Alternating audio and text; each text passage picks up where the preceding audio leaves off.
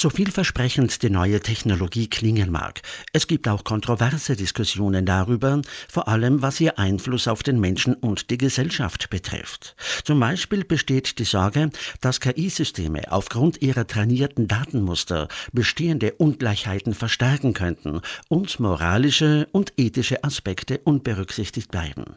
Können künstliche Intelligenzen eines Tages doch noch menschliche Gefühle nachempfinden?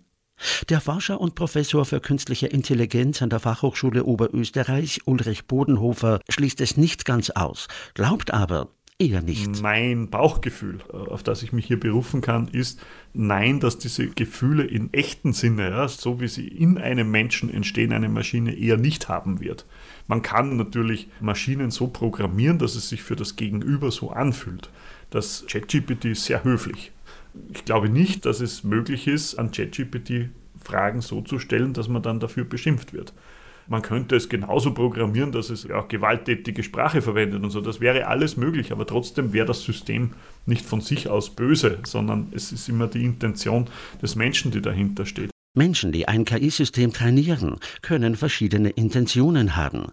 Theoretisch könnte die neue Technologie für manipulative Zwecke eingesetzt werden.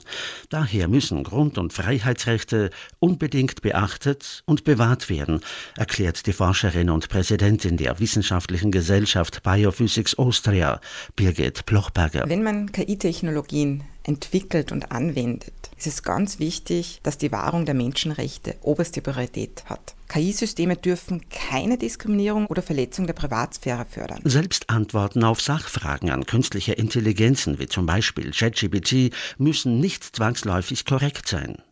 Professor Bodenhofer hat sie anhand seiner Publikationen geprüft und bekam zur Antwort Ja, ja, ja, ja, genau so ist es und der hat sich mit diesen und jenen Themen beschäftigt und auch einiges veröffentlicht. Und dann kamen fünf äh, Zitate zu Publikationen, die vollkommen frei erfunden waren. Sie haben zwar plausibel ausgesehen, die Titel waren plausibel, sogar die Namen der Zeitschriften, die existieren tatsächlich. Und sogar ein Co-Autor war dabei, dessen Name auch tatsächlich existiert, aber trotzdem, diese Publikationen existieren nicht. Es gibt sie nicht. Es ist nur ein plausibler Text, ob das real korrekt ist oder nicht. Das lässt sich nur, wenn man es genau nachprüft, verifizieren. Konsumentinnen und Konsumenten müssen daher die Ergebnisse, zu denen KI-Systeme gelangen, nachvollziehen können. Auch sollten Entwickler und Betreiber von KI-Systemen ihre Interessen offenlegen, erklärt Plochberger. Ebenso ist es wichtig, dass KI-Systeme transparent sind und eben erklärbare Entscheidungen treffen.